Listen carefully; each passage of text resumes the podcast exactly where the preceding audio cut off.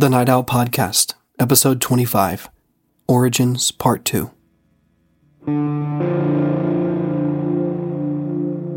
Welcome to the Night Owl Podcast. I'm your host, Stephen Belyeu, and this is a place for all you restless spirits out there to tune in and hear true tales of the paranormal. I hunt these stories down, capture them from the mouths of those who experience them, and share them with you right here. If you have a story to tell, we're currently looking for more personal ghost stories, so if you or someone you know has one, please submit it to us for consideration. Go to thenightowlpodcast.com, click on the Submit Your Story page, and let us hear your ghost story. We'd love to consider it for the show.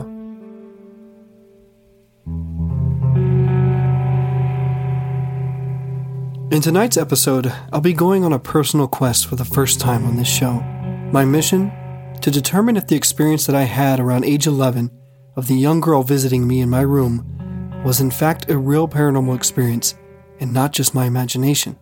To do this, I'll need to find some form of validation, if any exists, that will corroborate this pivotal experience of mine.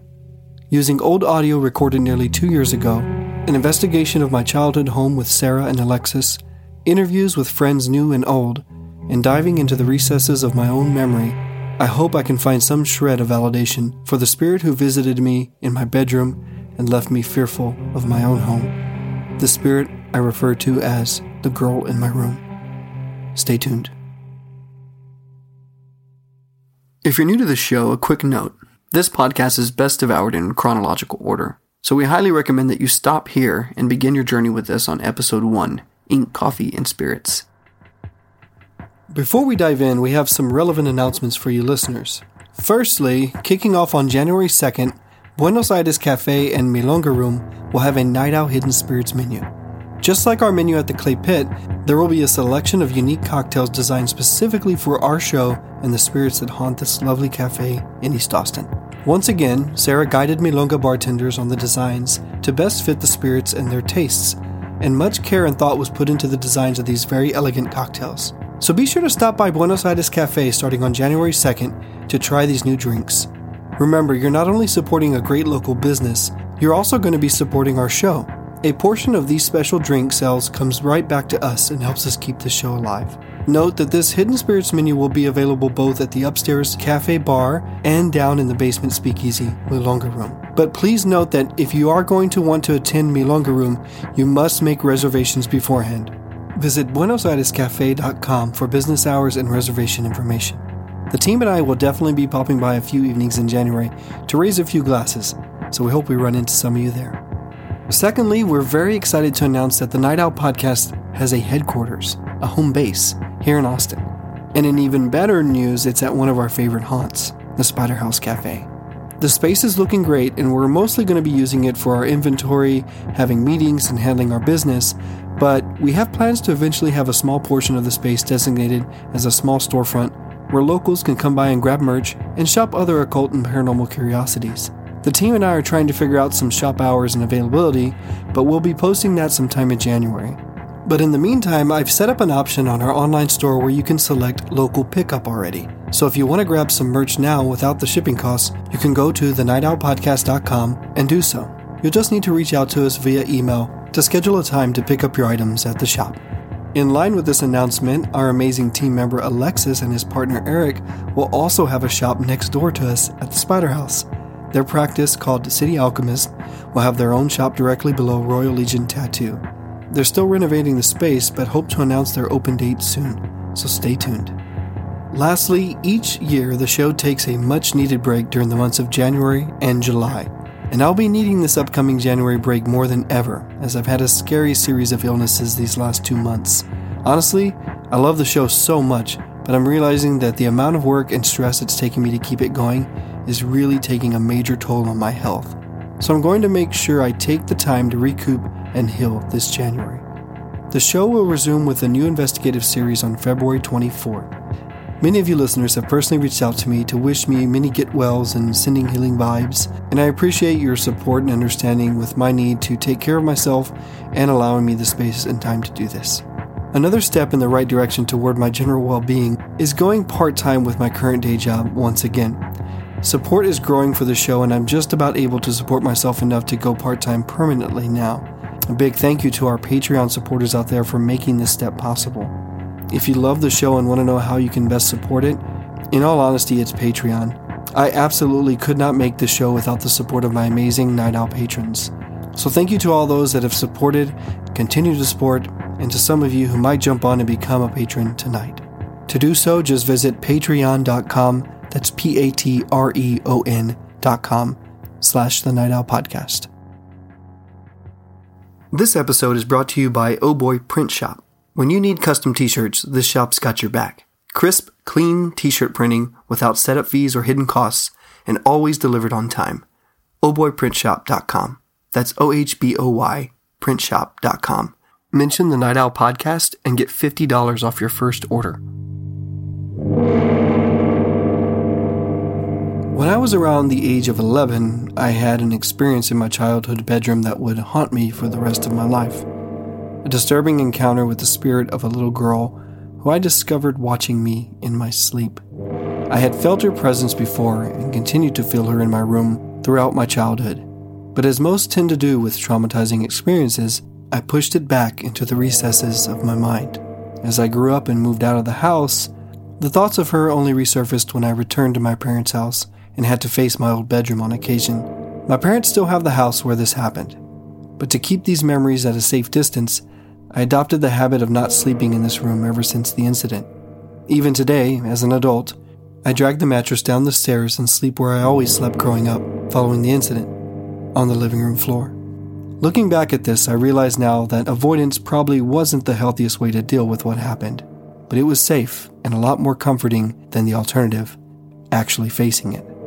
But in a field that's led me on a quest, poking and prodding in the realm of the paranormal, I should have known that at some point in all my meddling, I might actually stir something up from my very own haunted past. That this little girl who visited me in my room when I was 11 might notice my meddlings and once again come back to haunt me. In the previous episode, I retold the haunting story of the girl in my room. I always knew that this experience had a major impact on me and was quite possibly the catalyst for my desire to study the paranormal.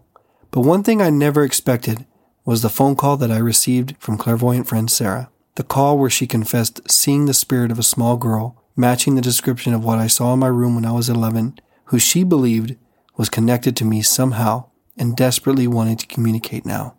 The two things that rattled me after this call were one, I'd never told Sarah about my childhood experience, and her description of her was spot on. And two, this girl that I thought I put behind me could possibly have been with me my entire life, looking for an opening or a chance to connect with me once again without me ever even knowing she was still there. The phone call that you heard at the end of the previous episode, Sarah had actually called me while I was working out at the gym.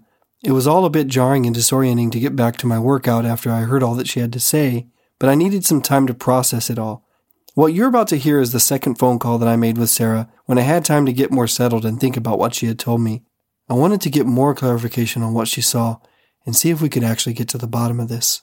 The concern I had, Stephen, I just thought it was just something kind of like, you know, when I talked to you, you were talking to me about the spider house initially, and you were talking to me, and I started getting Patrick, I started getting Christina, and it was just kind of like those things that were kind of filtering in. They weren't too strong, but I was getting these little things like, oh, okay, I'm going to hang out there. And then there was someone else. And when we went to the spider house, I was like, oh, there's this other girl kind of looming around. It's the same person that I saw earlier. It could be something different. And I just shut it off. I mean, there's some things that I can just ignore and I just ignore it and I don't think anything of it. And then I got wrapped up with the screamer and doing something else. So I was just like, okay, whatever.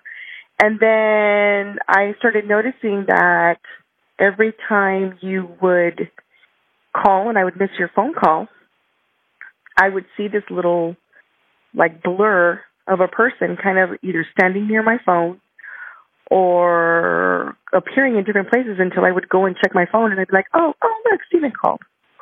Or I didn't know you'd called. Like maybe I was doing something a little bit distracted and all of a sudden this little cloud or this little shadow would just kind of like pop up and be like, hey, go check your phone. So I would go look at my phone and oh, look, Stephen called. Or right before the phone's going to ring, it would sh- you know it would show up and it's just this it was at first this little weird cloud that I knew it was a girl, but I couldn't quite figure out images. It wasn't really clear. I just knew it was a girl. It was wearing something white, and I was like, okay, cool. And then it just started coming in stronger and stronger and stronger and stronger until this last time that you called me, you had left a message, and I was like, okay. I heard my phone ring, and I was like, okay, I'll get to it right now. And I kind of forgot about it because I started doing Christmas stuff around the house and I went to sit down and looking towards my bedroom where my phone was at, she was standing in the doorway and she was clear as day. Like the only thing I couldn't see was her face because her face was kind of like tilted down, but if she was just wearing like this all white robe. She had really long, like I want to say it was like wavy dark hair, and she just stood there, stood there and stood there and stood there until it finally annoyed me so much. I was like, fine, let me get up and let me go look at my phone. And sure enough, you had called me. So I'm like, what is going on? Why is this happening every time he calls, or every time something, ha- or right when, right before you're going to call me? So it's the weirdest thing. Like even today, I finally ended up just texting you to see how you were doing because it was still one of those like, hey, get a hold of him. You know, you haven't checked on him today, and he was supposed to call you yesterday. Like it was like she knew already. And so it's really kind of freaking me out. And I really wanted to kind of sit down with you. And I know you had kind of mentioned some stuff that you'd had in your past, but I don't know if this is associated or if this is something different. So I, I just, I'm just concerned because it started off as something like a little blip and now it's more clear. I don't know what kind of line this person has, but they know that if they get to me, they can get to you. And that's mm-hmm. what's kind of freaking me out. So that's why I said uh, when I talked to you earlier, I really want to just meet somewhere. We'll talk it over, but we need to meet somewhere neutral, someplace that's not like at your house or places that you normally frequent. We need to find like a place that you normally don't go to because it's just really strange. I've never really uh figured out why that happens, like why sometimes it gets associated with certain things, but with you it's really strong. And so that's just kind of strange for me. Yeah, I'm in the same boat because, uh, like I like I said, um, I haven't told you anything about this what you're describing is exactly what I saw when I was 11, and that literally terrified me. That I, to this day, I don't ever sleep in that bedroom, which was the only bedroom. I would drag the mattress down a flight of stairs every day, and as an adult, I still do this.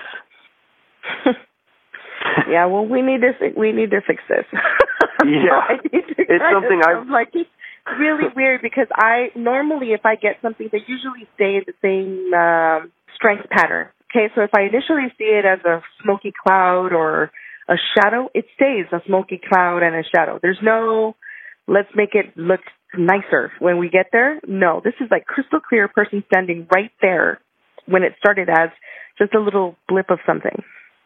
Mm-hmm. And so I'm like, hmm, why is it getting? Like, it, to me, it's like, why is it getting stronger and stronger and stronger and stronger and stronger? That's the thing that's freaking me out.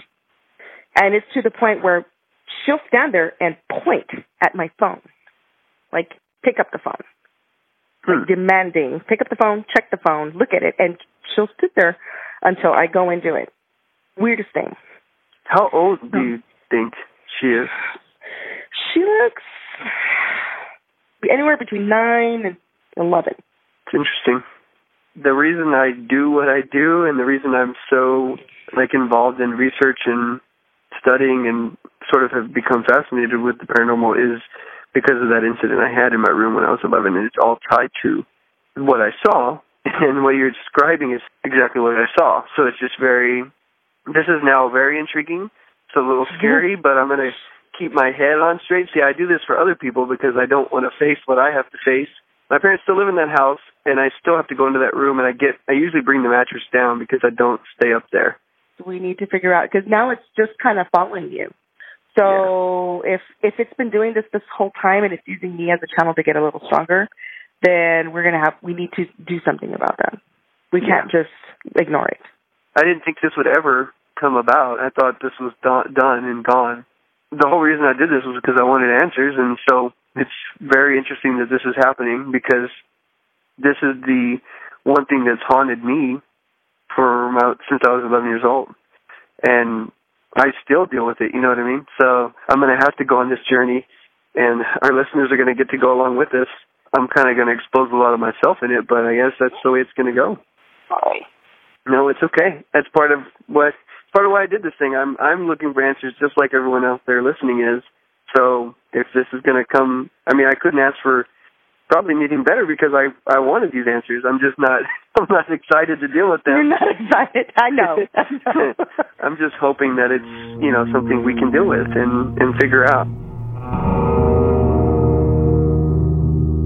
Following this call with Sarah, I had to get in touch with team member Alexis. He was one of the only people who knew my personal experience. First, I confirmed that he actually had not told Sarah about it either, and then I went on to inform him of what just unfolded on the phone with her. So, you know about my story with the girl that I experienced in my room when I was a kid. Mm-hmm. Sarah calls me the other night. I'm at the gym. She says she needs to talk to me about something personal, and it's completely takes me off guard. So I go outside and listen to the call, and she tells me that she's seeing this figure that is now taking more of a shape, and the shape is of a girl. And then she goes on to describe the girl, and it matches pretty much to a T what I saw in my room when I was a kid. And so it was really kind of shocking to me. I still hadn't revealed anything to Sarah, but she wants to meet. She says that this girl somehow wants to communicate, has some sort of pull or draw to me that she's been following me for quite a long time now, seeing that she might be from my childhood and that she wants to meet somewhere neutral, not at my, any place that's personal to me, not my house, not where I work, none of the places we visited. So should we have to go somewhere like a cafe or something and and talk? But I'm curious to know like what you think about the whole situation, like this spirit, who she might be, how the hell could Sarah have seen her, and like why is she coming to Sarah now? It just kind of all blows my mind. So what are your thoughts and theories on it? The thing that's interesting is the fact that she saw her tells me that this spirit may have not just been like a random passing spirit from when you were a kid. If this was like a spirit that like just randomly came across whenever you you basically had an astral projection that you were doing, you were projecting and and then the spirit was there. So that tells me that there may be a little bit more to the spirit itself, that it could be possibly like a guide or somebody that actually is around you. But the thing about that is that a lot of spirit guides very rarely are children because in order to be kind of a spirit guide, you have to have a lot of elevation. And very few, like children, would have a lot of elevation unless, like, they were extremely spiritual in their life, like a Native American or possibly like a Buddhist, you know, monk or something along those lines. The other thing that's also interesting is that she didn't see her clear at first. She was just kind of see like a shape of her and that tells me that the spirit itself was having like a lot of time kind of manifesting. So that also says like that could not be a guide because guides are pretty strong. They wouldn't kind of dematerialize. They're usually pretty strong and coming forward. You know, we we've talked about this before about spirit attachment, and that's kind of what could be going on in the situation. Is the idea that like a spirit that is attached to you in some way. Why I don't know, but that's kind of what I'm getting from from what you're saying. Yeah, and then just my confusion too about the whole situation is like after you know so many years if i was 10 or 11 is what i'm thinking i was when i saw her and had this you know pivotal experience in my life with the paranormal you know you look now and i'm 35 it's you know nearly 24 years later. I don't understand like i've never felt her since other than like being afraid at my house obviously but i'm curious to know like is it something the spirit can just like reconnect somehow or another? Is it something that I did? Is it something that maybe Sarah and I got in con- contact with? What spawned this uh, this vision and why she's back? You know. Well, I mean, she could have always been there in some way, shape, or form, but at the same time, it, it could have been that maybe she wasn't, and just now you're kind of getting reconnected with her through, you know, everything that we're doing now by working more with the with with spirits, working more with paranormal, you know, and and she could have been kind of lost in that ether or lost in that other side, and then now she's kind of found you again, and, and she's drawn to you again. But that's the only thing I can think of because I mean, I've been to your house. I've actually stayed there back when we used to do cases with OSS, but I never saw anything there. Or felt like there was a spirit there per se. So I don't know if it would be so much as attached to the house as it would be kind of attached to you. So at this point, I'm really unsure where this will all lead. And I'll be completely honest, I was very nervous about it all. I'm not going to try to hide the fact that, although it should be obvious, this child spirit is something that evoked fear in me as a kid. So to face her now wasn't exactly exciting or appealing to me. Although I knew if Sarah was bringing it to my attention, in some way, shape, or form, it was important and we needed to address it. So the next step was to attempt to make contact with the child. But Sarah wanted to try communicating in a public space, a place we all didn't frequent, and that was somewhat busy. Not ideal for a recording session, but hey, you know how we do it here. We just roll with it and capture everything live and in the moment. So excuse some of the audio. So Sarah eventually found a cafe in North Austin that me, her, and Alexis could meet, sit down, and attempt our first conversation with the girl from my room. My concern is that it's getting stronger, but not necessarily threatening. It's more kind of she's more questioning like can you see me? You can you can right? And it's like she's adjusting her image so that i can clearly see that she's there. But it is more of an association with you which is kind of like we really need to deal with this. And since you mentioned that you had issue when you were younger i'm thinking maybe it's a 20 some odd year old message that she's trying to get to you or she's just always been there for this long period of time just trying to figure out how to get you to see her so I'm not, I don't know. I'm not sure. But she's not talking to me yet. So it's really just kind of like, oh, you see me? Good.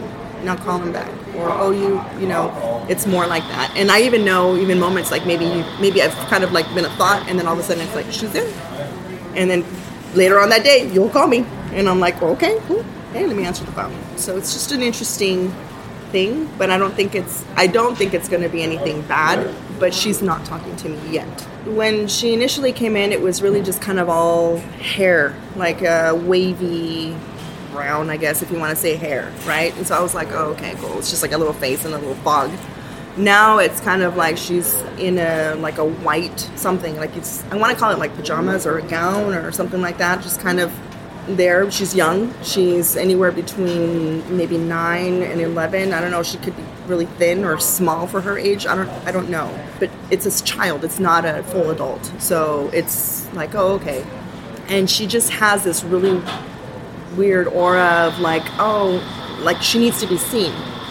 And I can't shake that off of her enough to talk to her or to get her to give me a clear image other than your face. So I'll see your face or I'll see anything associated with you or, you know, something like that. Something that I already associate with you, like your beard or your stuff. So I've already have like associating tells and she shows me those associating tells. Other than that, that's all. How about if we try right now? What if what if I ask a couple questions to you and if she shows you something? Let's, okay. We can do that. The thing I would wonder is if she's showing you anything about where she's from or like where it all happened when I had my incident or anything like that nature. It's um home. It's just home. All she's giving me is home. A house, the comforts, the warmth, the window.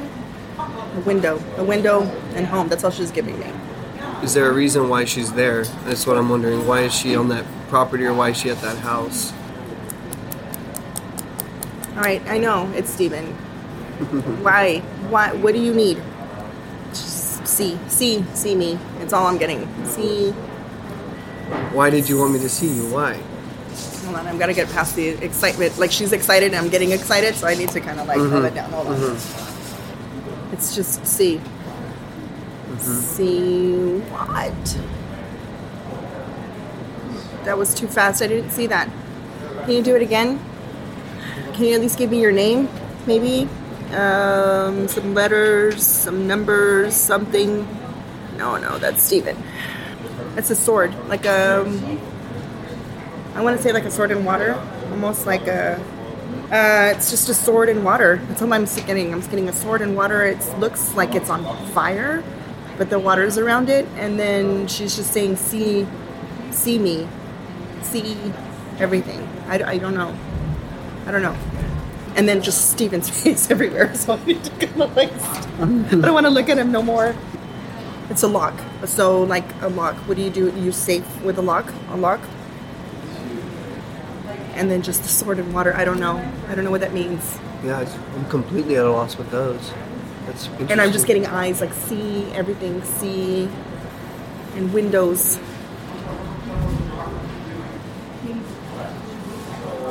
I don't know. Mm-hmm. That's all I'm getting. Okay. She's running. She's showing me running. Running. He's not. I don't think he's going to be scared. again, you can talk to him, or you can talk to me, whichever it is. Just lots of running, running. Is she showing her running or me running or It's just like you image? running, an image of you running.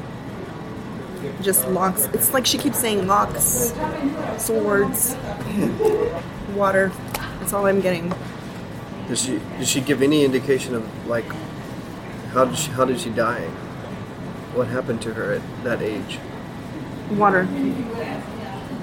Water, which makes sense of the way that I see her. So she must have drowned.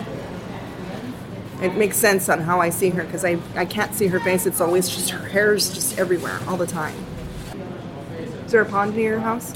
Like a pond, it's it's going to be. Uh, s- slow down. It's going to be like um, space. Like there's lots of space, and then there's like a, a hole, like a pond some trees, but they're not tall. They're short, like shrubs. But that's not. It's not important. Just almost like that's not important. She answered the question, but it's not important. I don't know. I don't know. Does your window face anything? A field. Is there a pond in the field? Not that I can see. But it goes on for miles and miles. It's just I live out in the country, so it's just country pastures. We built our house on a 12 acre plot that had no trees, nothing at all. It was just a flat piece of land. It's the same thing. Same. It's just sea sea, sword, lock, windows. And it's almost like even when she, you asked, "How did you die?" She was just kind of like, "This is how I died, but it's not important. Like move, move past that." I don't know. It's like a great puzzle that I'm gonna have to put together later. Yeah, yeah. The only other thing I was curious was, am I the only one that's seen her? Has other people seen her? Is she still there? Yeah, My house. I'm just trying to get her to, to calm. Mm-hmm. Four, four, four, four people have seen her. Me, you, a man or a teenager, uh, and a girl. I'm gonna me, ask. stronger on me, and I think it's just because I can talk to her. I don't think it's. I think that's why. And running, like they're all running, so I, it's like they all got scared. There's a boy that was a teenager that was with me, and he ran when he saw something upstairs, down the stairs. And he never came back to my house, my friend. He never came back ever, and we were best friends. makes sense. she's like, they're all running away. and she's concentrating on the sword a lot. Sword? Um, when we start this? talking about running, the first thing she does is put in the sword. So it's run, sword, run, sword. I never really. And I don't know what that means. I don't know if that means. I don't know what that is. Can you show me again? It's like a shield. Shield, swords, and the sword's on fire. She's saying home. Home. She, she's like it's a house, sword, hmm. shield, lock. It's the same things over and over again.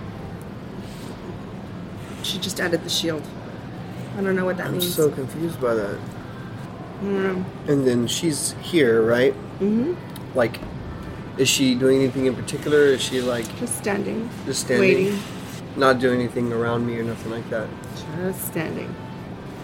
And no sense of negativity or malicious intent, just anxious and excited. I get it. Sword. Sword. Um, she really wants me to know that there's this big sword. It's like, yeah, sword. Um, it's huge. Every time you think negative, the sword comes in. So I'm thinking she's not. I think she's just safe. I don't think it's. Um, I think she's more like. I know you're screaming at me. She's gonna jab my eyes out with these swords. I'm like really upset now. It's Lots of. I get it. I get the sword thing. Totally get the sword thing. So I don't think she's. The intent is malicious. It's just she needs you to see something. Whatever it is she needs you to see, it's at home. That's what it is. Lots of houses. It's at home. Here's the window. There's the window. The window in my house, though. I'm assuming it's going to be the one in your room. Because if that's where you saw you, that's where you sat, that's where you were at, whatever direction you were facing, maybe there's something she needs you to see. The, the house is available. We can go. I just that's something I don't. I'd never. I don't like that place. I don't like the room. But I mean, obviously, if she didn't intend to scare me, then I can look past that point. You know, I was 11. Didn't look normal. Looked scary. And it, the, literally, what I felt and what I understood most of all was that she was dying for me to look at her. Like that is the that that bothered me in my in the in what happened is that I didn't want to look at her face because it looked dead. I think you need to see her. I think that's what it is. So she talked about those those symbols, man. Like Yeah. The, they're crazy. I just don't get it. It's just continuous over and over again. Sword, fire, water, lock, and shield. You know, Yeah. over and over and over again. I mean, obviously, I did a lot of research online, but it's just so weird, it, and it doesn't seem to match. If you look at it, a lot of it is biblical. It feels like a lot of it Mhm. has biblical biblical significance, but there's also, I'm sure, you know, more symbolism in the occult and maybe metaphysical world with those symbols. But what's weird too is that it's so ancient, and this Yeah. spirit is a child, and, it, and it, the child didn't look like from, you know, medieval times or anything of that nature either. So sword and shield and things like that don't seem to line up. What What were your thoughts on all that? Like, just talk about that whole conversation with Sarah at the cafe that we met her at. Well, the thing about the symbols, I mean, yeah, this they're they're old, they're ancient, like you said, but you have to remember if this girl is, let's say, from pioneer times, you know, she doesn't have points of reference to reference. Like she doesn't have television references to reference from. She only has maybe book references. So book references could be things like, you know, old tales of the medieval, you know, knights or uh, old fairy tales and things like that. So that's kind of where she's getting her symbol references from. So it wouldn't be surprise me if, if that, you know, kind of why, why that correlates together. The other thing that was interesting to me, the actual symbols themselves, like sword, lock, key, you know, things like that. Those are like uh, protection symbols, you know, like protect, you know, a sword is protection.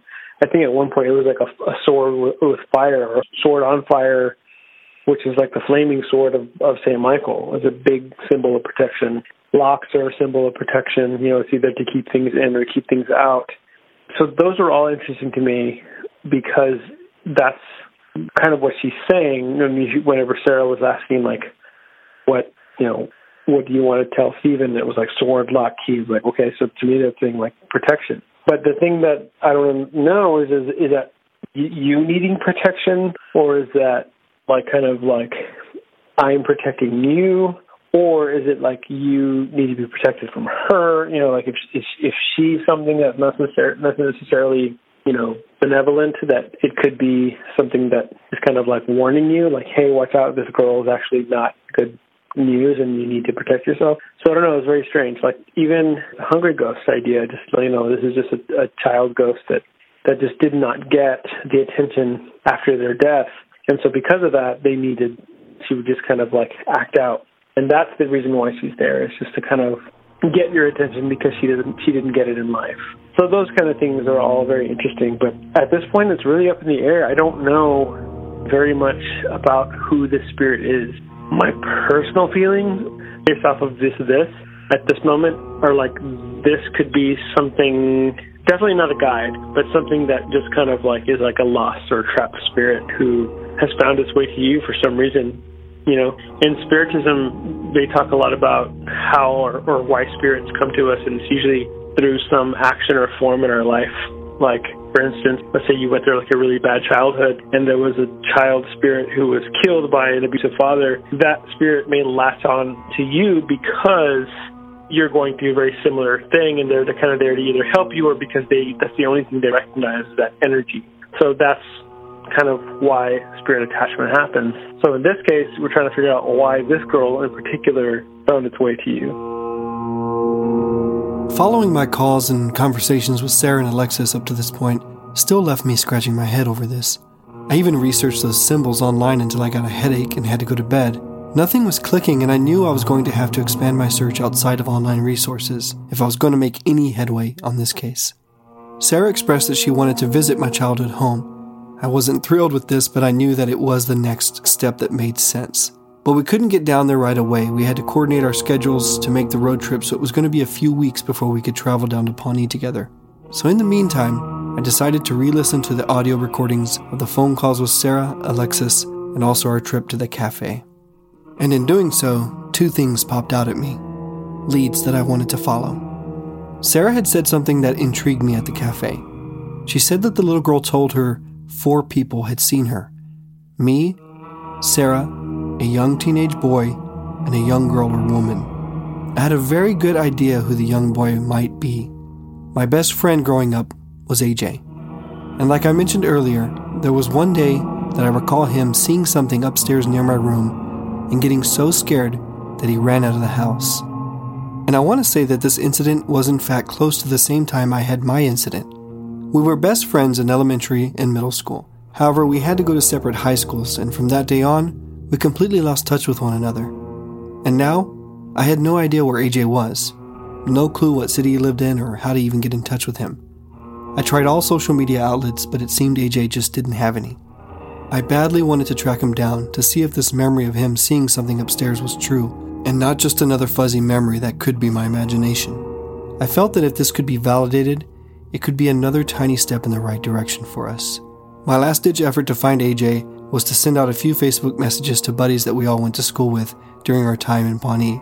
To my surprise, I got a response within the hour. And before I knew it, AJ had gotten word that I was trying to reconnect with him, and we were put in touch. I was so anxious to catch up with this old friend, but I was equally excited to know if my memory of this experience he had was in fact true. Here's what AJ recounted for me. So we were in middle school, and we were best friends. I, mean, I used to go to your house all the time. That day that I was there, we were playing a game with a tennis ball on your stairs. I think we would throw it up at each other or something. I'm not exactly sure uh, what it was. I remember seeing something, a shadow, like next to me, like by the by your room, and I just know I got scared, really bad. I wasn't sure what it was. It, it was a, it looked like a shadow of something. I couldn't make it out what it was. It just frightened me. I ran down your stairs, frightened, and I think after that, I don't think I don't even think I ever went back to your house again. It frightened me that much. It really, it really did scare me.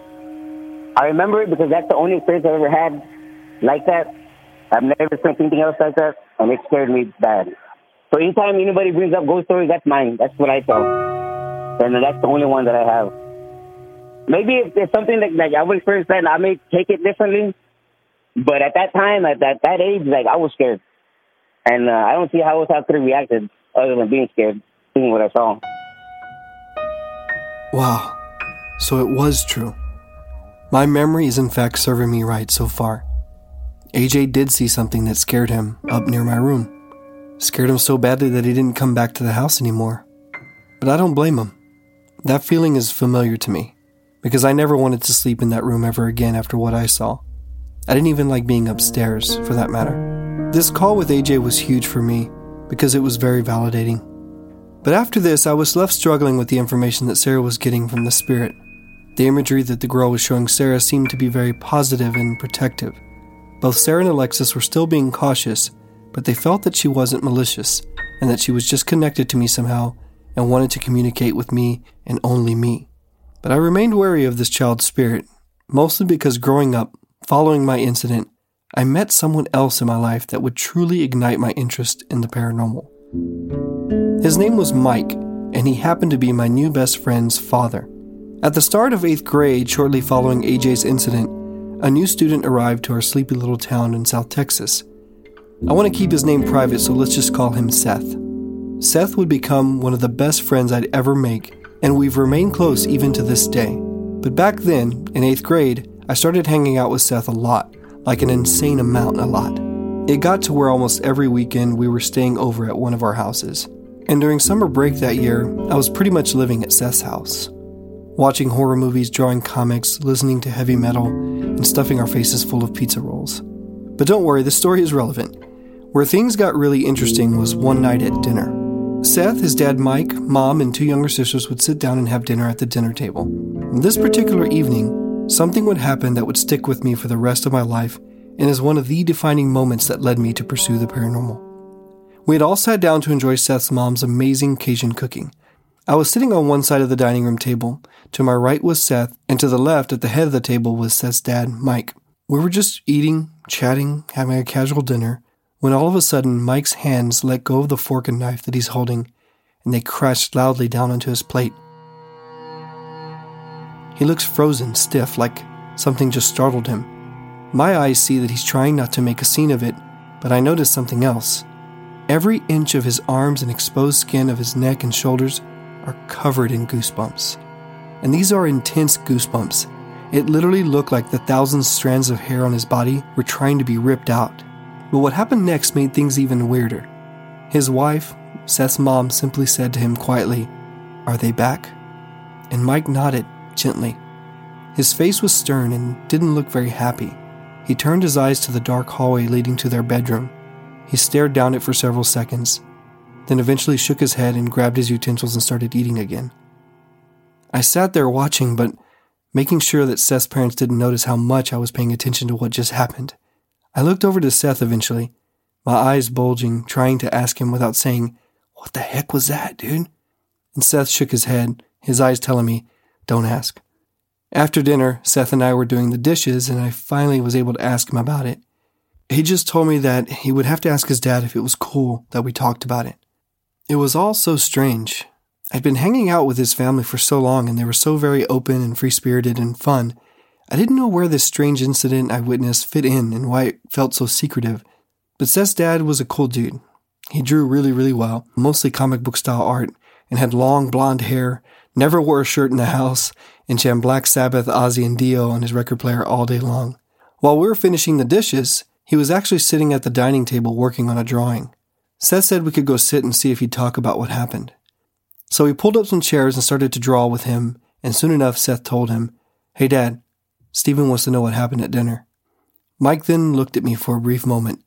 It felt like he was judging my character and seeing how good a friend I really was to his son. It eventually looked like I passed the test because he told me he would tell me if I really wanted to know. I nodded that I did, and Mike described what happened at dinner. It would be my first time ever hearing someone with a gift like Sarah's recount how they saw spirits. Mike described that there's been a spirit coming to visit him at this house in Pawnee.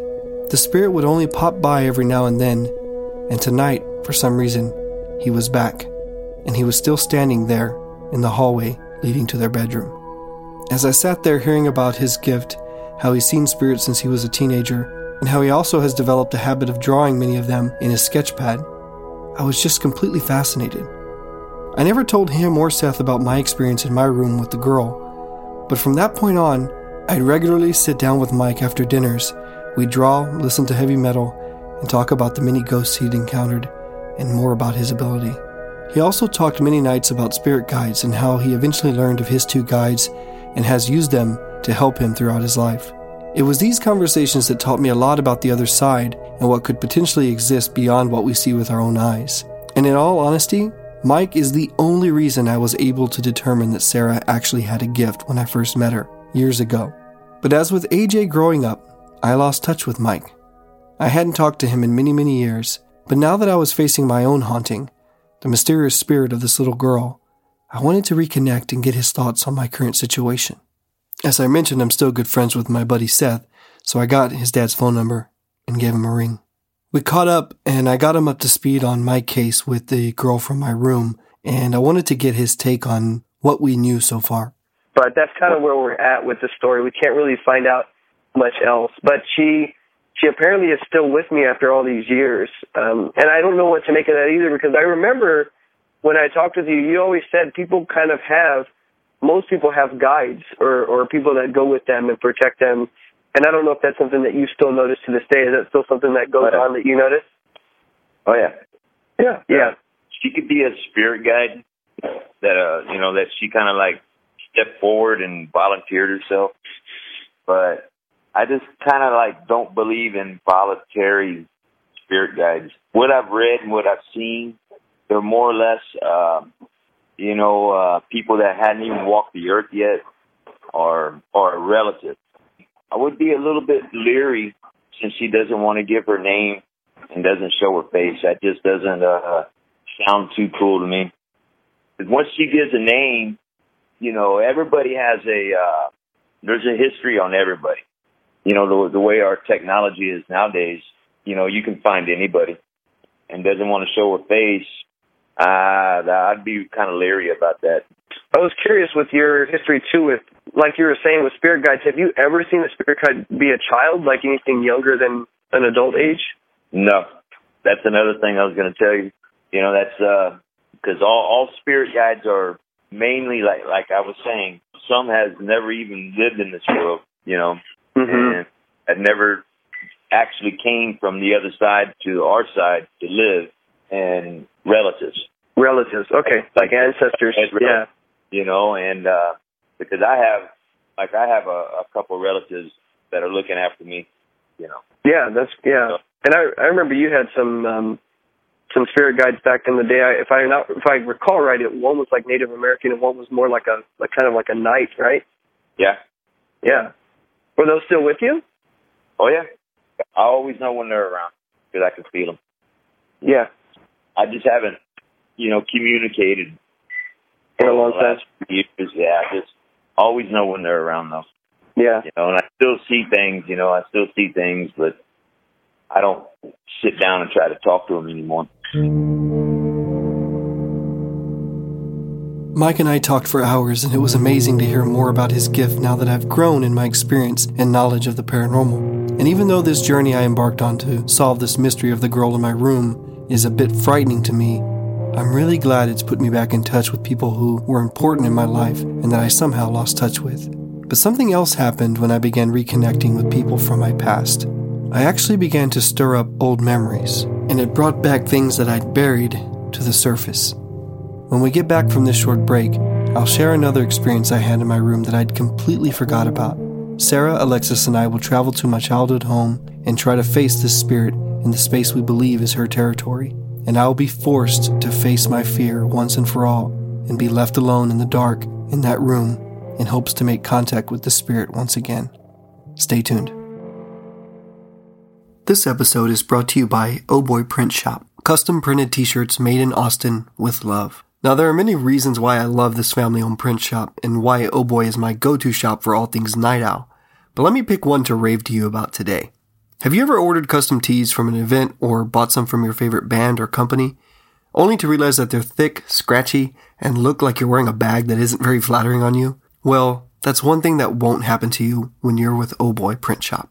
They offer a variety of t shirts to provide the right choice to meet your needs. I myself prefer comfortable, slightly fitted tees that look and feel awesome enough to wear every day, either by themselves or under a throwover shirt or sweater. Old Boy Print Shop helped me pick out a tee that fit those needs, and honestly, when I open my closet in the morning, I skip all my other tees and go straight for the Night Owl shirt because it's the most comfortable and flattering tee in my entire closet now. Oh Boy's aim is to provide you with the options that help you get the product that meets your every need. So, there's no more need for hesitating. Order your first batch of custom printed tees with Oh Boy Print Shop today, and you'll be in great hands. Plus, now you can get $50 off your first order by simply mentioning the Night Owl podcast.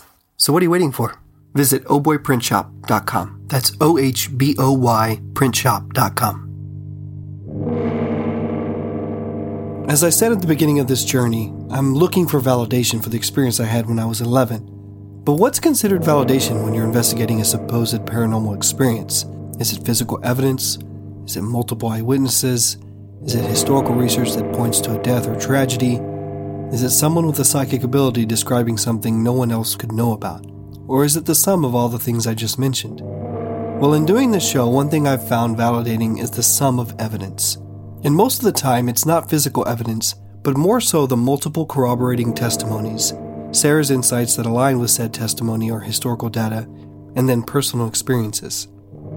The difficult part of this case is not only is it personal to me, but when the incident occurred, I was completely alone. But when you look at how Sarah was able to call out what I saw without any prior knowledge, and now we have confirmed that my friend AJ did in fact see something strange upstairs near my room that frightened him, I'm starting to gain some small sense of validation for what I experienced and saw that will back up this idea that there is a girl in my room. I remembered another big event.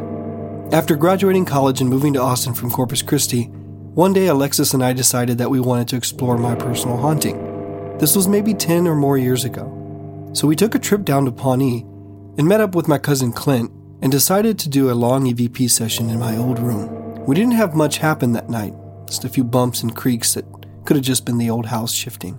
But when we played the audio back, we discovered two unique captures. Alexis and I had completely forgotten about it, so I got him on the phone because I wanted to get his recollection of what happened that night. We did do uh, an EVP session in my room in the early stages of beginning our paranormal research group, mm-hmm. the OSS.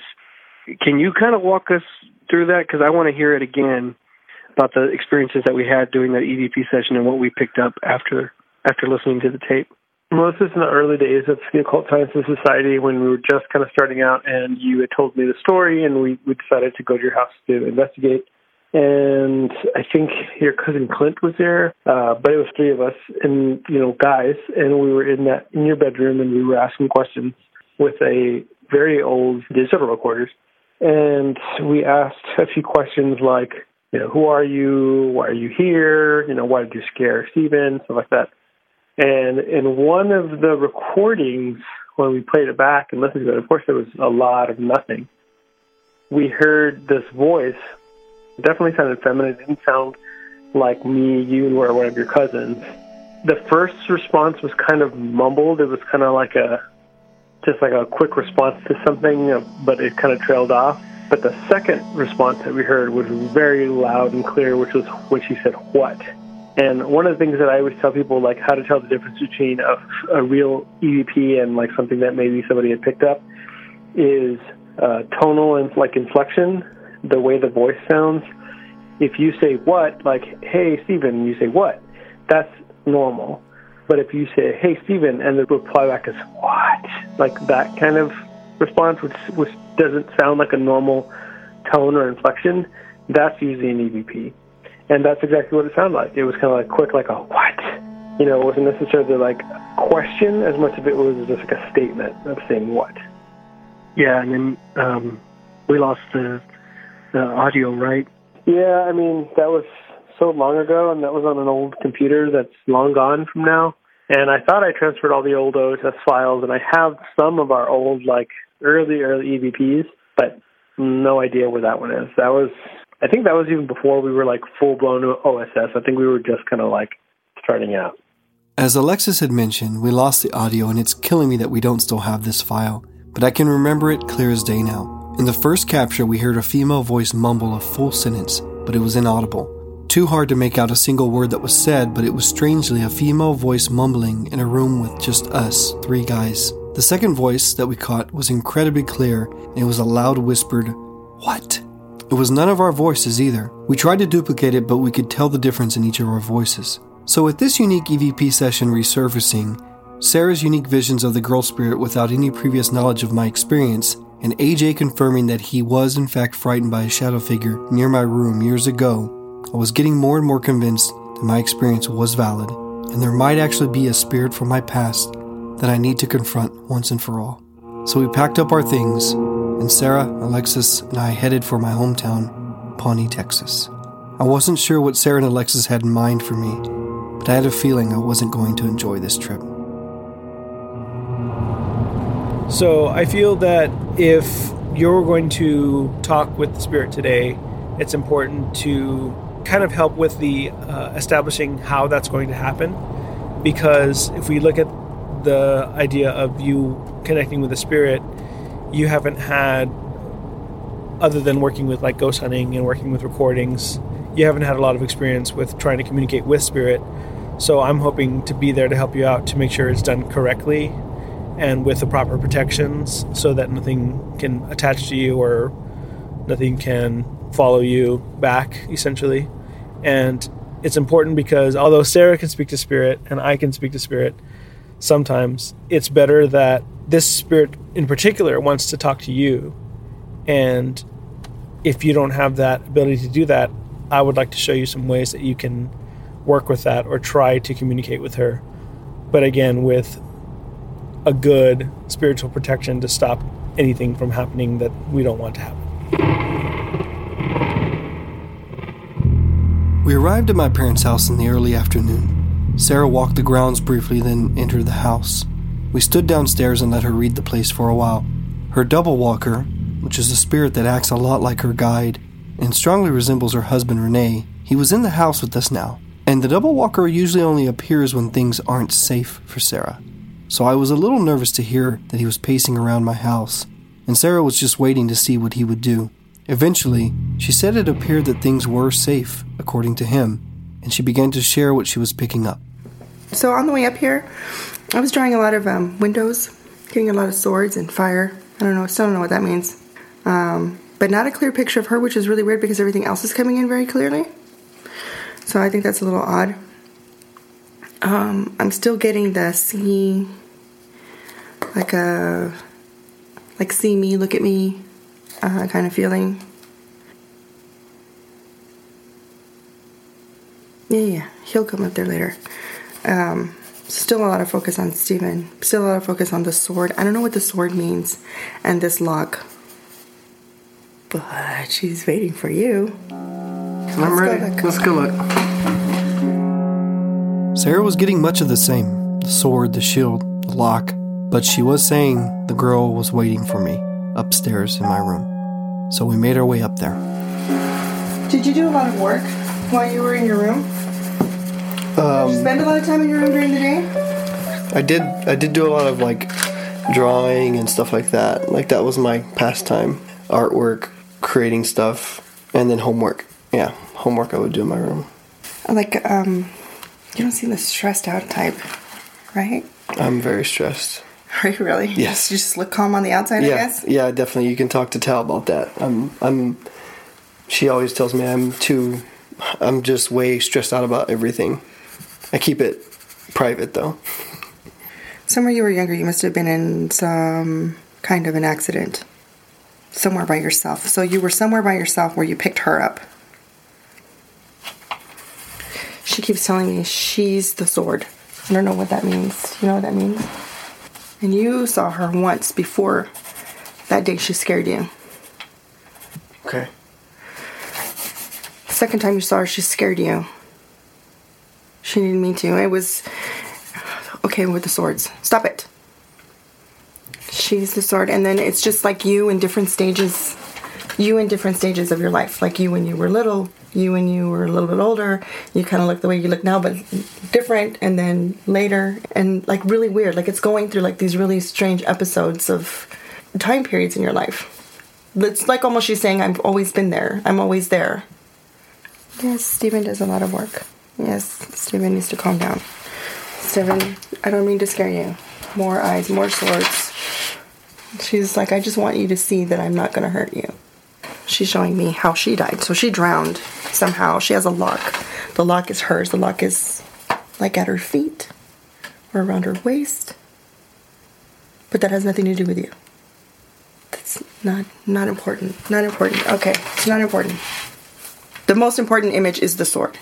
It's on fire, it's in her hand. But she's saying me like it's her attachment or it's her thing, and then she'll show me you. The order is C and I, me, sword. And that's important. So it's see me, sword. That's important for you to know in that order. I shouldn't have scared you. I didn't mean to scare you. She didn't mean to scare you. I don't know. That's why I keep asking you. Please tell me what your name is. Just Ste- Stephen knows. Stephen knows. You know her name. Stephen, you know. Stephen knows. I know. Why does Stephen and I know? But Alexis knows, right? Well, you and I apparently know her name, and I just haven't put that together. I mean, a sword on fire in most myth- mythological and spiritual traditions is a powerful sword of protection. Saint Michael, the archangel, carries a flaming sword. sword. Uh, the cherubs carry a flaming sword. There's a flaming sword that could remove the guardian gates of heaven because it's that powerful and open up heaven to everyone else, Christian mythology. And there was a flaming sword that was removed from the Garden of Eden to let people back into paradise. So a flaming sword is not necessarily a dark thing. And every single time that you mention whether or not she's harmful, the sword keeps coming back. And to me, that says that she's more protective. And the fact that you keep saying, see me, sword, sword. see that I am a protector for Stephen. And then you kept saying about how you keep seeing different levels of his life. I have been protecting him through different levels of his life. That's what I was seeing when you were talking about it. I'll be honest, I didn't get much more closure from this session with Sarah visiting my childhood home. It seemed like things were still so cryptic and unclear for her. The one thing that both Sarah and Alexis believed was that she was trying to reiterate that she was safe. Sarah was getting that she was sorry for scaring me, and Alexis caught on to the fact that every time I would question her safety and her intentions is exactly when Sarah would report the imagery of see me sword. And Alexis's interpretation of this was that she was trying to say that she was my protector. She was safe. The only thing I could do now was isolate myself in the room, and after all these years, attempt to open up a space for communication between me and this mysterious girl who's haunted me my entire life. Uh, a lot of the times when spirits want to come talk to us when we're not sensitive is the dream state or right between the dream wake state. And there's only one way to replicate that, which is through meditation. So, what I'm suggesting is that you go to the room and we would do a, just a basic meditation to get you on that level, and you would literally open yourself up more. And um, I will have one stone for you that will help, which is an obsidian stone, which is also known as the smoking mirror in the Aztec Mexica tradition, which can help you see the other side, essentially, which you could use as something to look into, or you could just hold it. Hold it. And is there anything I can do to protect myself before we do this? Well, before we start, we'll do a nice basic cleansing, and, and remove everything. And then afterwards, the same deal. Okay. All right. Well, let's do it. Alexis performed a cleansing ritual for me to protect me from any negative energies or spirits, but to allow positive interaction with the child spirit if her intentions weren't malicious. We then made our way up to my old bedroom. oh man. So with meditation, it's about trying to put yourself into that relaxing state. So let's start with just a basic, really simple exercise. If I can guarantee you that if you keep doing that and you keep getting to that state, you'll just be putting yourself into a meditative state and you can listen and you'll hear words. You may even see pictures or see drawings or something. Mm-hmm. And then you can also use the stone which you can also just hold in your hand, or you can look into the stone and see if you get anything. Okay. But this is perfect lighting. Okay. All right. All right. Okay, this is me alone in my room with the stone that Alexis gave me. I'm going to try to kind of relax and meditate and see if I get anything.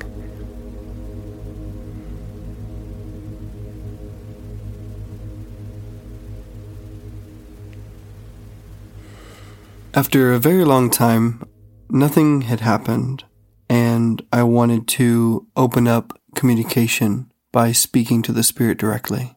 So I started a final EVP session in my room. Just note that the pauses between questions was much longer. I just wanted to edit this uh, tighter for time saving purposes. Okay, for the last five minutes or so, I'm to open this up I'm not feeling anything, I'm not sensing anything. I'm talking directly to you, the spirit that I saw or that came to me when I was a kid. If you want to say something or want me to know something, I'm giving you this opportunity. Just tell me your name. Can you say it so I can hear it in this microphone? Can you tell me when you found me or when I found you? Can you tell me where it was? You can say something in this microphone and I can hear it. Tell me something. Is there anything that you want? Why did you come to me when I was a kid? I just want to give you an opportunity to do something or say something. Because I don't do this often, as you know. After spending a long time alone, with the curtains drawn and in the darkness, laying where I dreaded all these years, I had nothing happen. No sightings, no visions, no sounds. And when I replayed the audio, listening carefully between the long silences, I found nothing as well. This left me very confused and, quite honestly, frustrated. I'd finally built up the nerve to face this thing and it had the best opportunity to communicate with me, but it didn't take it.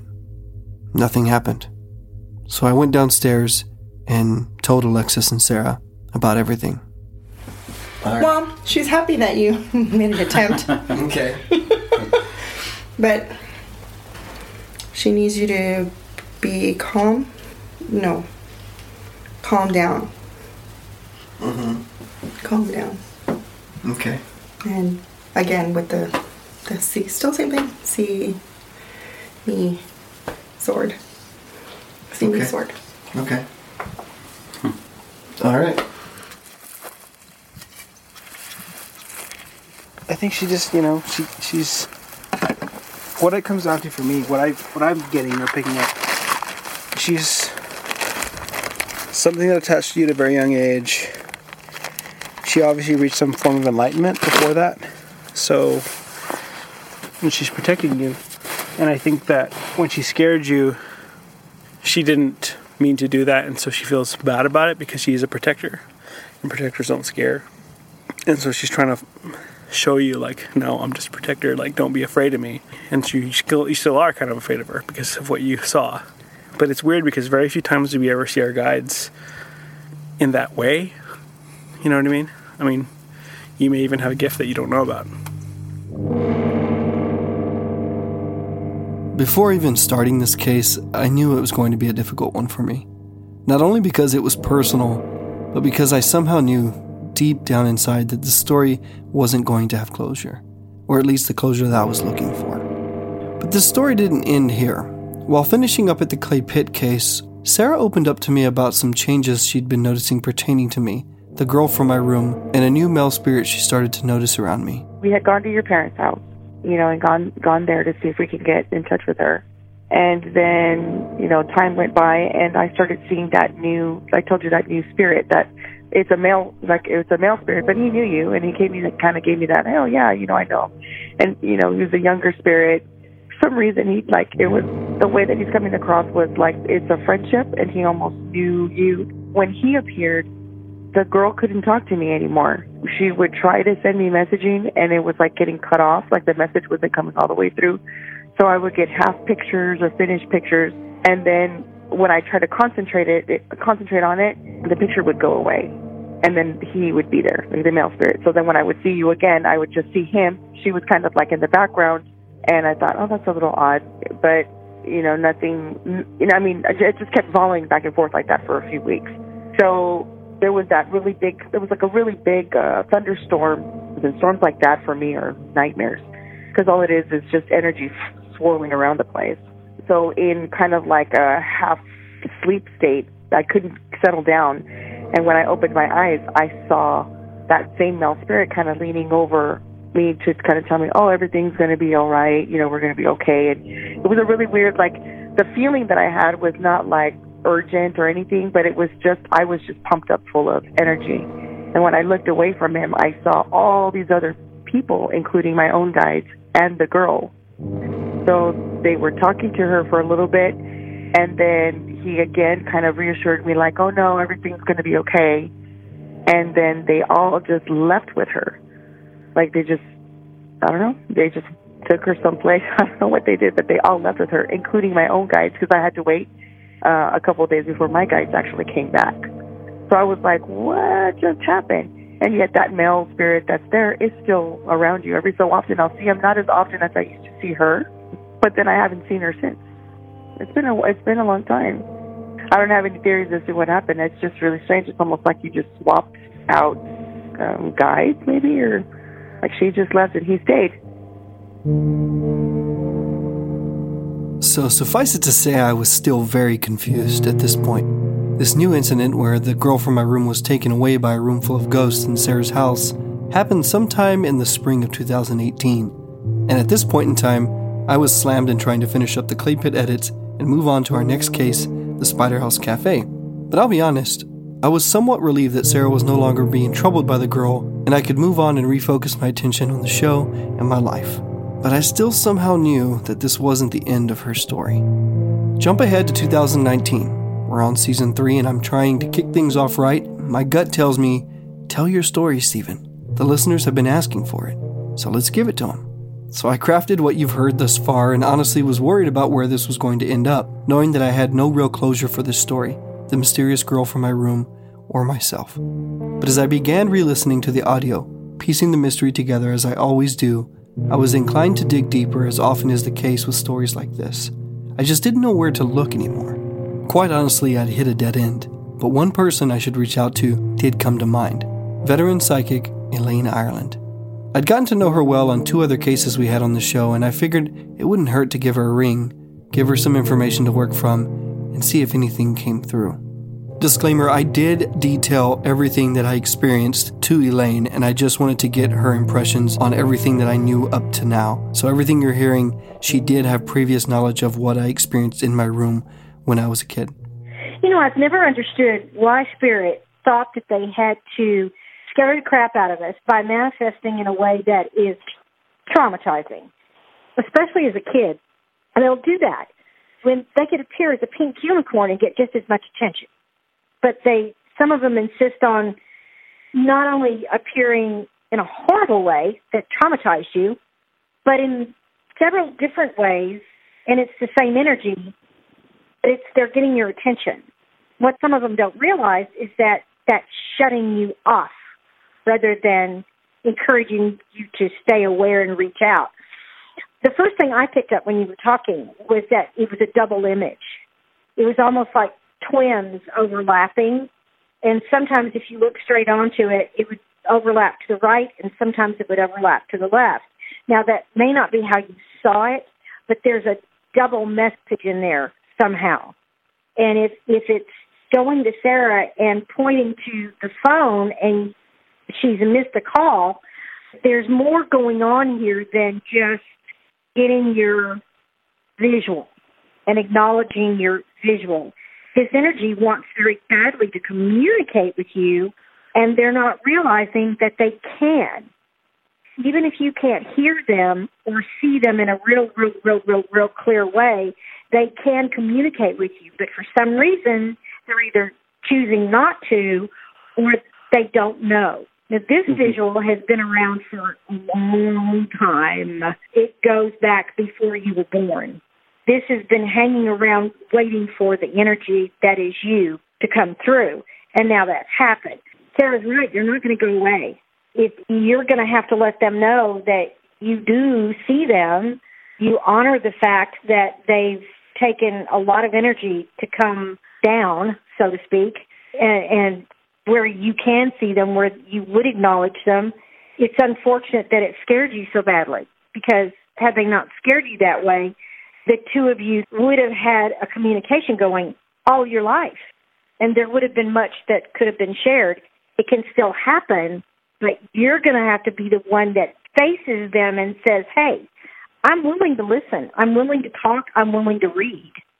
Just get in touch. Now they're having to go to Sarah, or they feel like they're having to go to Sarah to get that reconnection with you. Yeah. Not not going to go away until you guys have that talk. I agree with you totally about the the little girl that scared you so badly. She had been dead for a very, very, very long time.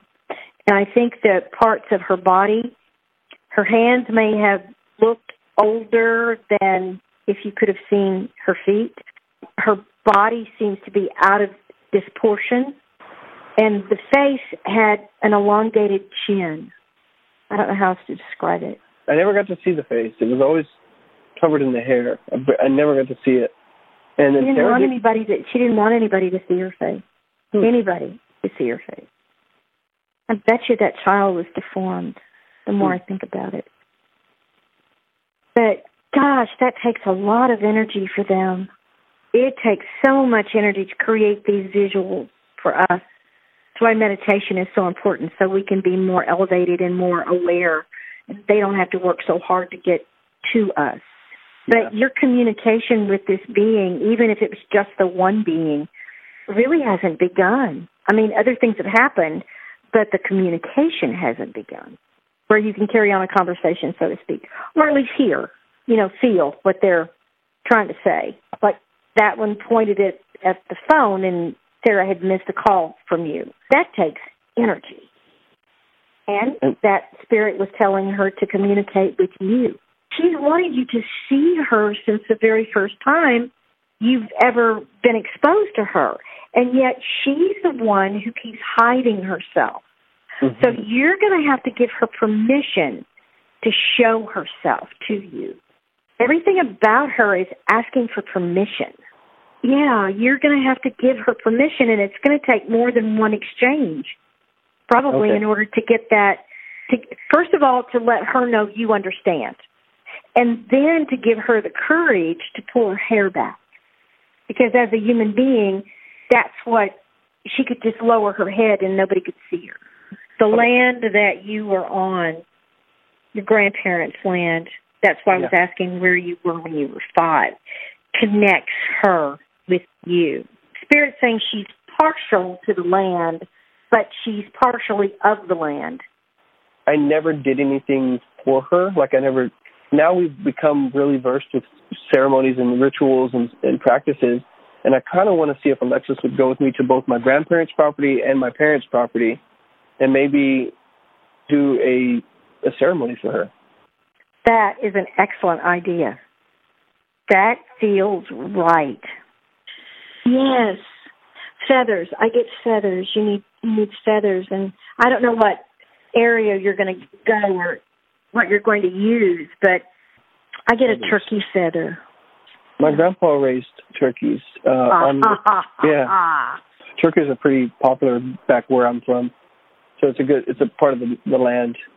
And if she died on that land, then she's lived observed lives that included turkeys. Yeah. That would make sense. she wants a comb. She used a wooden comb when she was alive. I don't know where you get one of those. There's bound to be somebody that still sells them. It took so much energy for her to communicate with you, and you in particular. So to honor her effort would be the, uh, a high level of respect. That's a great idea. Following this conversation with Elaine, I felt more confident in the decision to go do something to honor this spirit. The reason this hadn't crossed my mind prior to this call was because I was still so torn on believing that she was good. The incident from my past left a negative impression on me as a child. It was hard to look past that and see what Sarah and Alexis were telling me that she appeared to have good intentions and was showing symbols of protection. So, for the first time ever, I was starting to realize I needed to do something to let the spirit know I understood that, and I trusted her now. I reached out to Alexis and we made a plan to get to Pawnee and perform a series of ceremonies both on my grandparents' property and in my old bedroom. And on December 15th, we arrived at my grandparents' house in Pawnee, Texas. What I'm doing essentially is a ceremony specifically thanking the land because I don't think it's ever been thanked before to remove any negative blessings from this land and honoring the, the spirits and the ancestors that were a part of this land way before we were, as well as the land itself. So this will be the first part, and then the second part, what we're going to do at your house, will be an elevation specifically for the spirit, which you'll be doing most of the work with. We give blessings and offering to this land, to those that were here before us. We give blessing and offers to the land that was here before our spirits were here. We thank you and give offerings to you for the things that you brought us. We thank you for the blessings you brought upon us.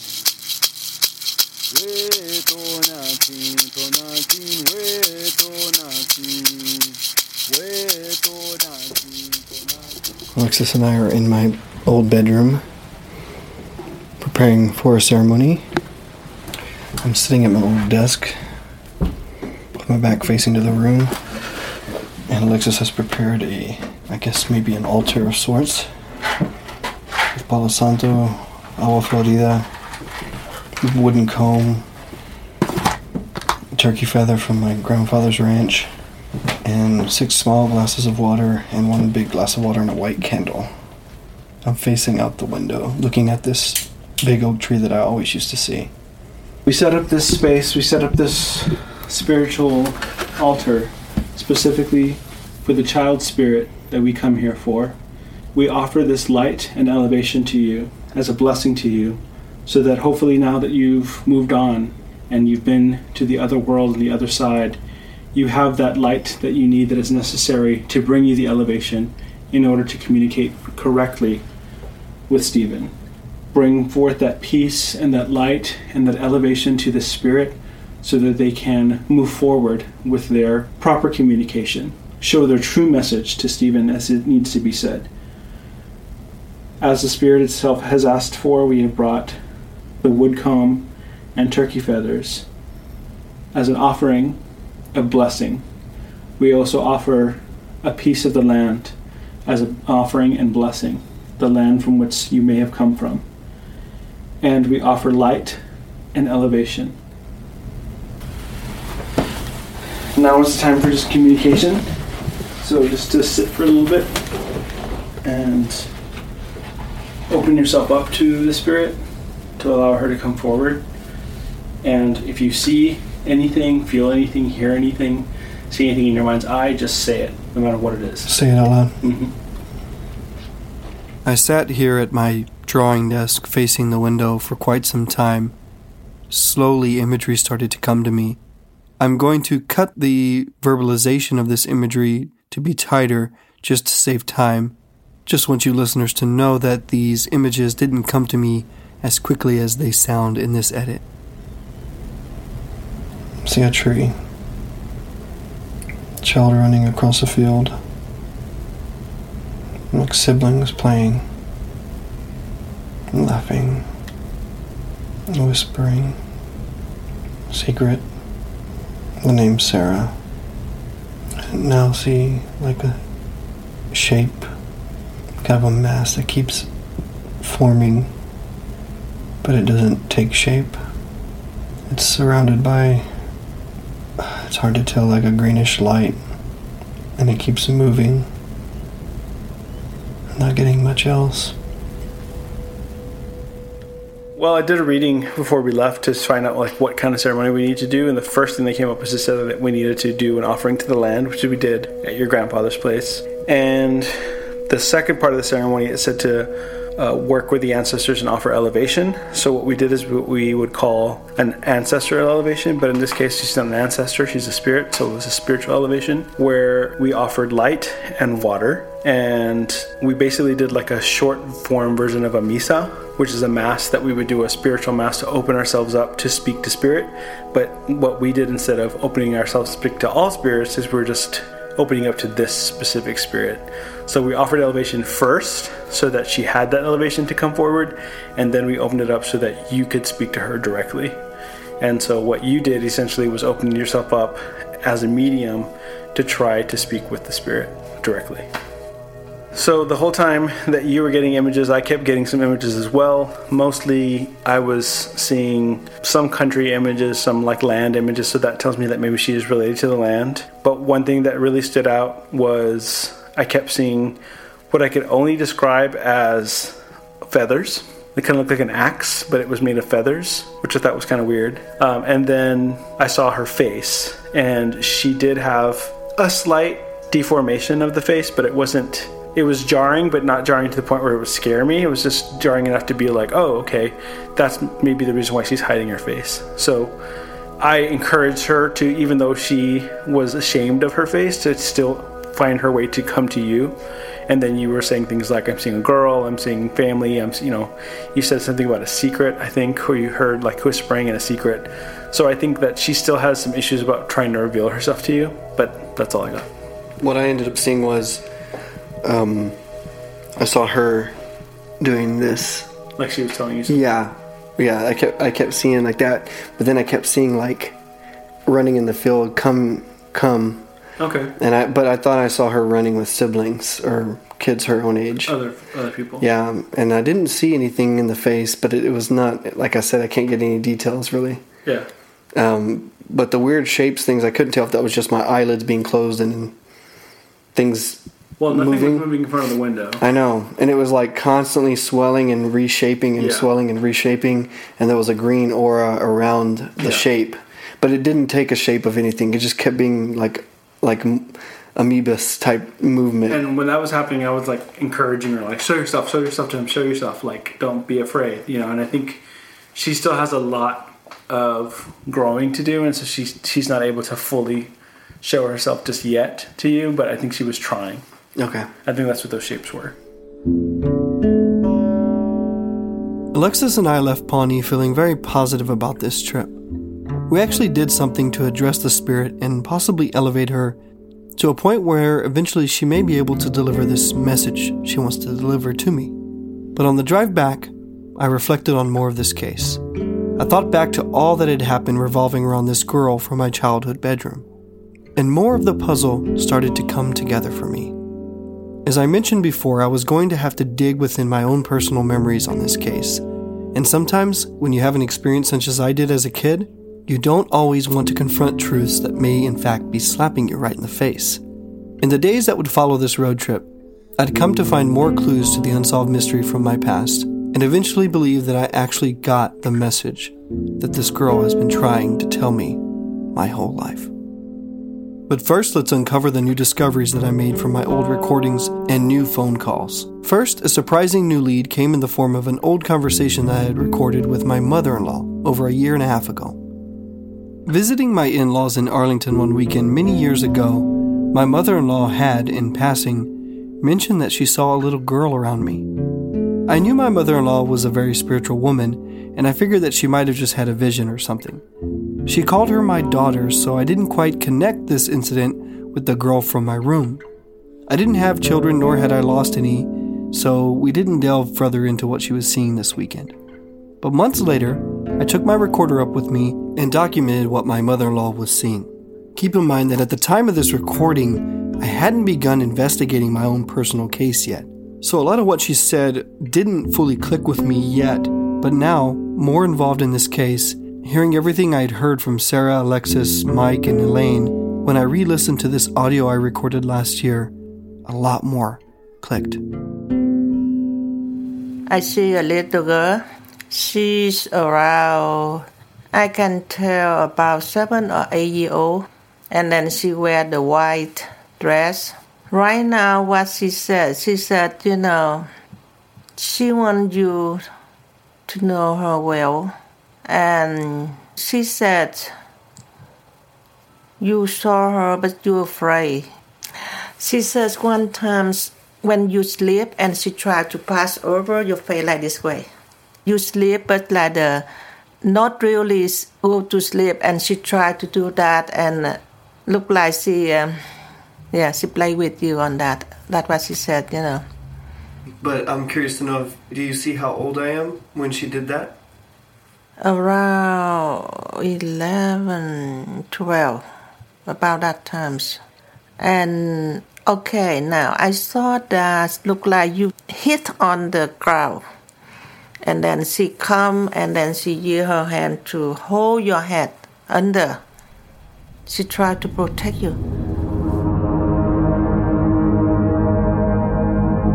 Rehearing this audio, and my mother in law describing me having some sort of accident where I hit my head, and this girl spirit came to my aid, stirred something in me. I began thinking about something that Sarah told me when we first walked up to my old bedroom during our first investigation. I'll replay it here. Somewhere you were younger, you must have been in some kind of an accident. Somewhere by yourself. So you were somewhere by yourself where you picked her up. And now, a memory of an accident I had when I was younger was surfacing.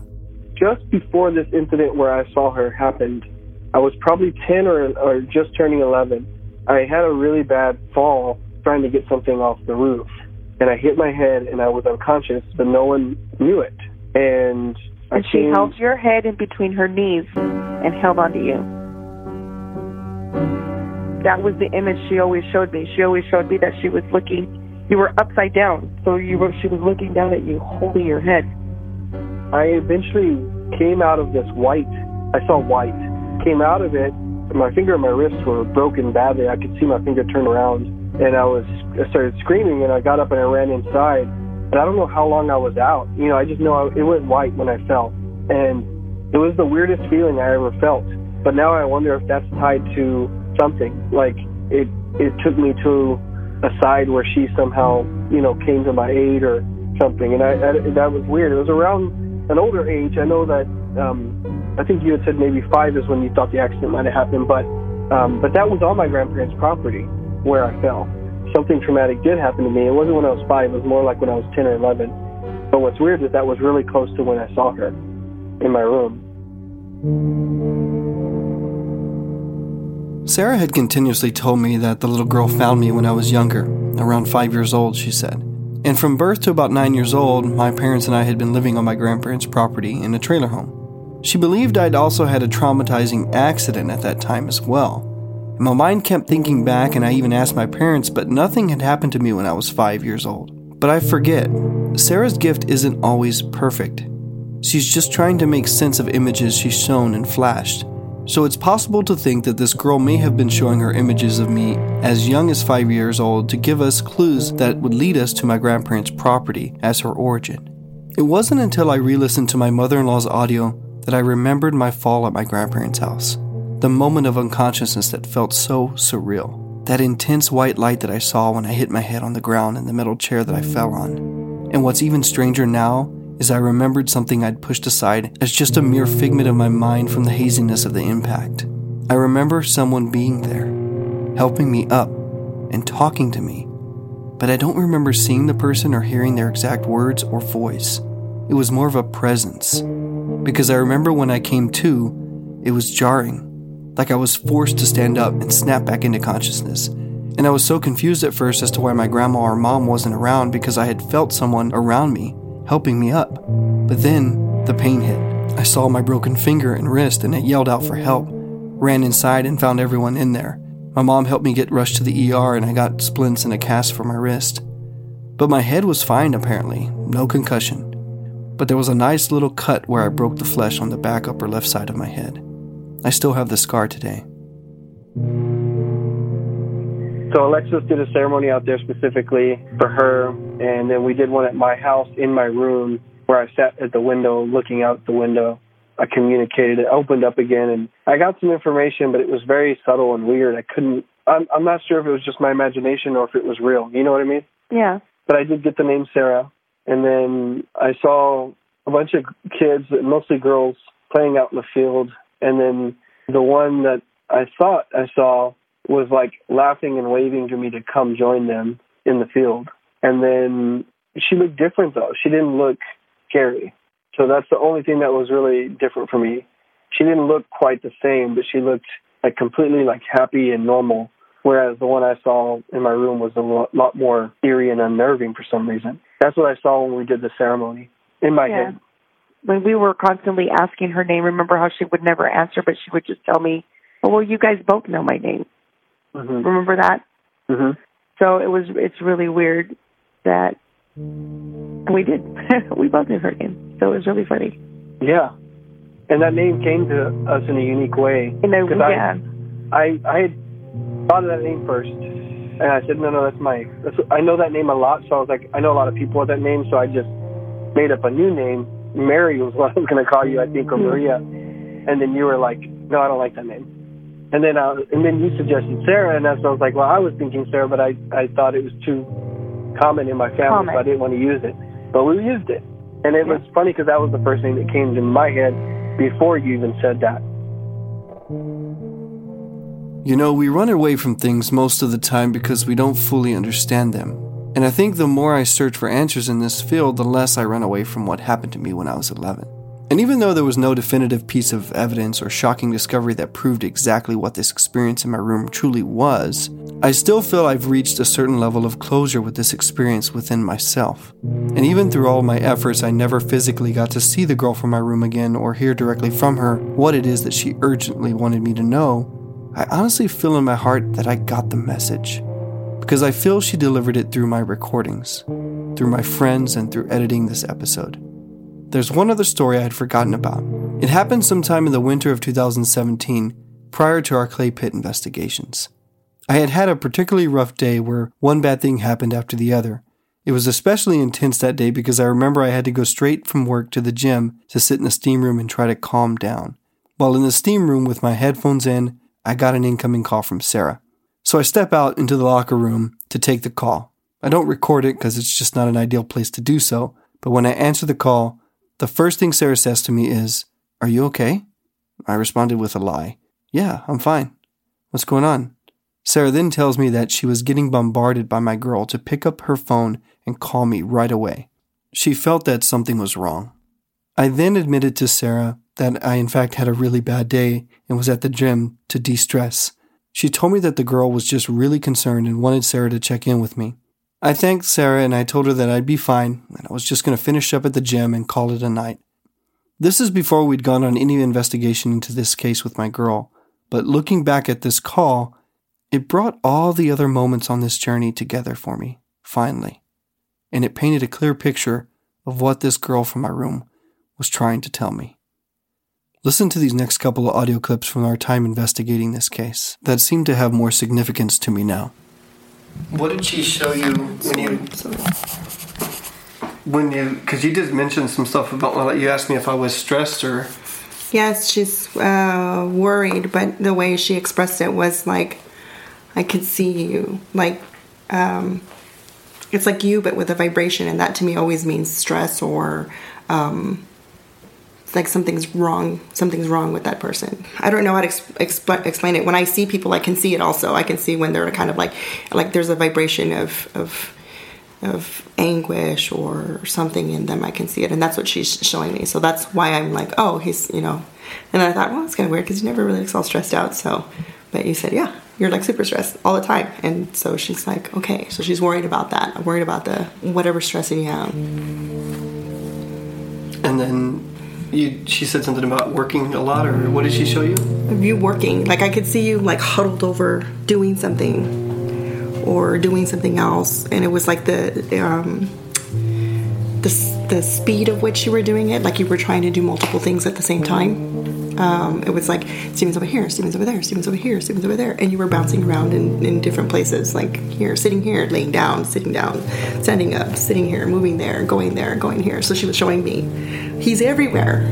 He's everywhere. He did a lot of stuff. He was always doing a lot of things. So you never really stilled enough, I think, for her to be able to reach out. And the only time I think he was still was he was asleep. That's why probably she that was the advantage she had to come and talk to him. So I think the reason why she keeps giving that message of see me sword, flaming sword, is her way of saying see me protecting spirit because the flaming sword is a symbol of protection. So I'm just your protector. Don't don't be afraid of who I am. And another thing I find interesting is in order for you to communicate with her, you have to meditate and relax and put yourself in that state, which is something you don't normally do at all. And it's something that you should do. And she even kept telling Sarah, like, he needs to calm down, he needs to bring himself down. So maybe that's her way of saying, like, you need to meditate more, you need to bring yourself down more because you're too up here you know, and help yourself get back to that level. A lot of spiritists believe that when you have a ghost experience, it's because a spirit is trying to give you a message. And so in this case, it's like that was your experience. Your experience was her kind of telling you, bring it down, come come back down. Which, if you think about it, the actual experience you had makes sense because you were literally above, up, now, the only thing is why you would have that experience at such a young age unless maybe something traumatic had happened in that sense or around that time. But now more so than ever, she's telling you come back down. I feel like a majority of my life is me scrambling, rushing, trying to get things, and, and I put a lot on my plate all the time. And I don't feel like I have any more free time. I, I haven't felt like I've had free time in since I can remember. Like I've always been a go-getter, get it done. I mean, I work on film, I work on this podcast, I work full time. I have a tiny house I'm building. You know what I mean? Like you think about all these things that I've got burning on my stovetop, and I'm not, I'm not able to just like turn it off. I'm like, oh, when can I like turn it off and relax? It's not possible. But I, it's interesting to hear her telling Sarah that she described that, seeing me doing all this, like going everywhere, doing, working a lot, and telling me to, I needed to, I need to calm down. Because I do feel that. I just, part of me also is so driven that I don't want to give up on all these things I love, but how do I find that balance and how do I get back down from what she's saying I'm doing, like to calm down? Um, where, where do I begin with that, you know? Exactly, and I think that's one of the messages she's giving you is you need to do this and it'll help you in the long run because if not you're looking at high blood pressure you're looking at inflammation anger frustration all these things that could happen from not giving yourself a chance to rest properly. And i already know that you don't sleep. Because that's the whole point of this podcast. She happy now because you know before i told you but you don't pay attention about that.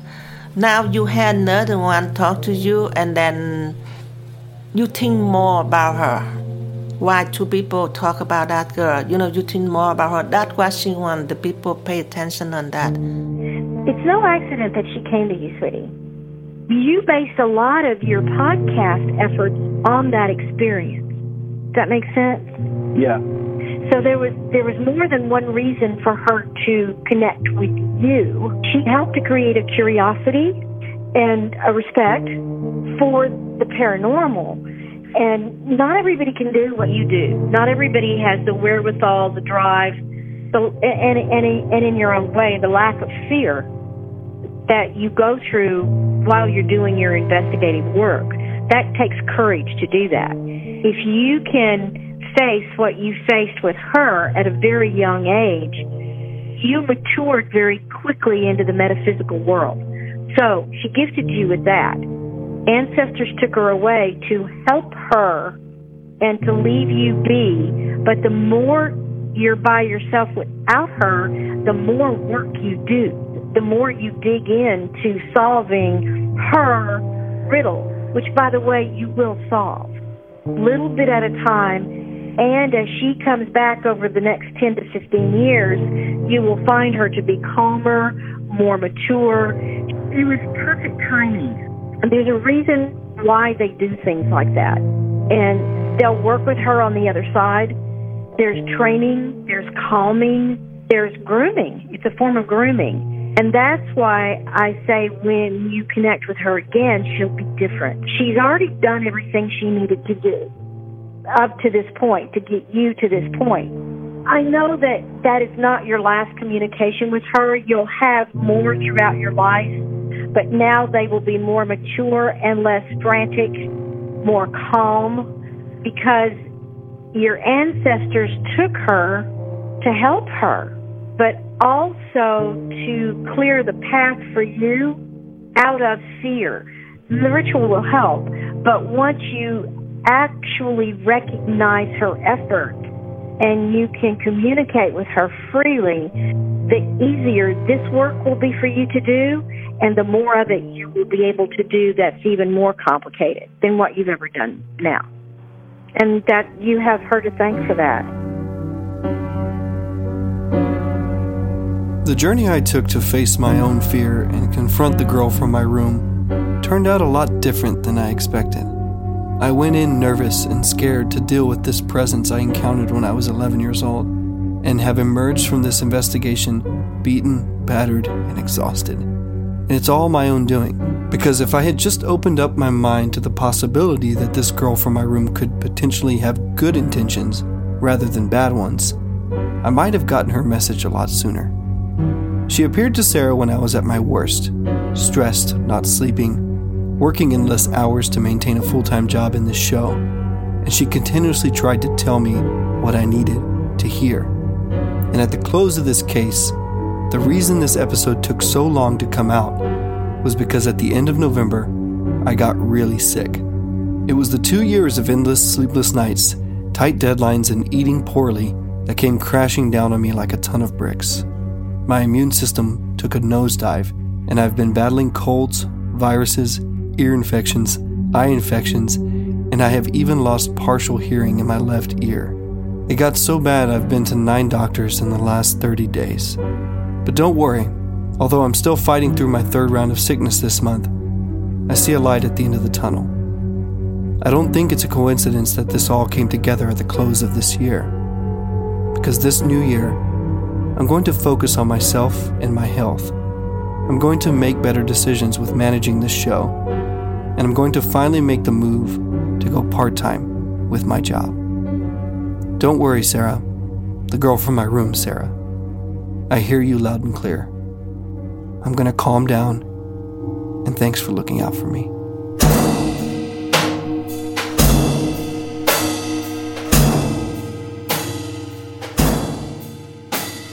Thanks for listening to episode 25 of the Night Owl Podcast.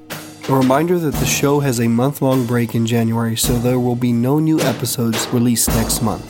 We will, however, be rolling out a ton of exclusive new content on our Patreon page, so if you aren't a Night Owl patron, go to patreon.com slash the Night Owl Podcast and become a part of our amazing supportive family for as little as a dollar a month. Our next investigative series will drop on February 24th, so stay tuned for that. I'm excited about the future of this show, with ghost tours most likely becoming a year round offering, more hidden drink menus like the ones at Clay Pit and soon to be Buenos Aires Cafe on January 2nd. But more importantly, I'm excited about the goals I've set for myself regarding my health and self care.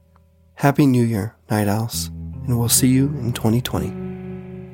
I'd like to thank my team, Sarah, Alexis, and Franklin, for going on these crazy adventures with me, Nicholas Fair and P.D. Wilder for your talented musical contributions to the show, Jennifer for keeping us organized and on schedule, as well as assistant editing, my dad, Sam, for his historical research assistance, Alex for his help assistant editing, and my very supportive wife, Tao, for sticking with me all these late nights and long hours, and for taking amazing photographs on every case.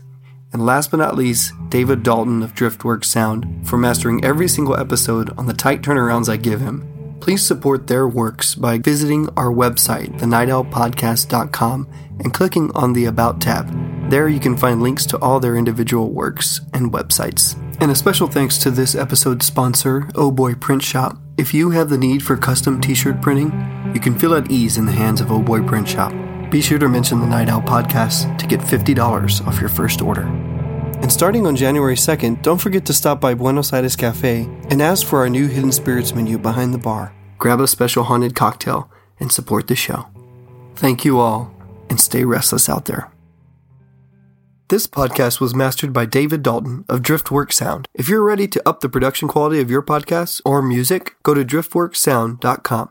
That's D R I F T worksound.com and get your project mixed, mastered, or produced using well established methods and unconventional techniques. That's driftworksound.com. And remember, your first master is completely free.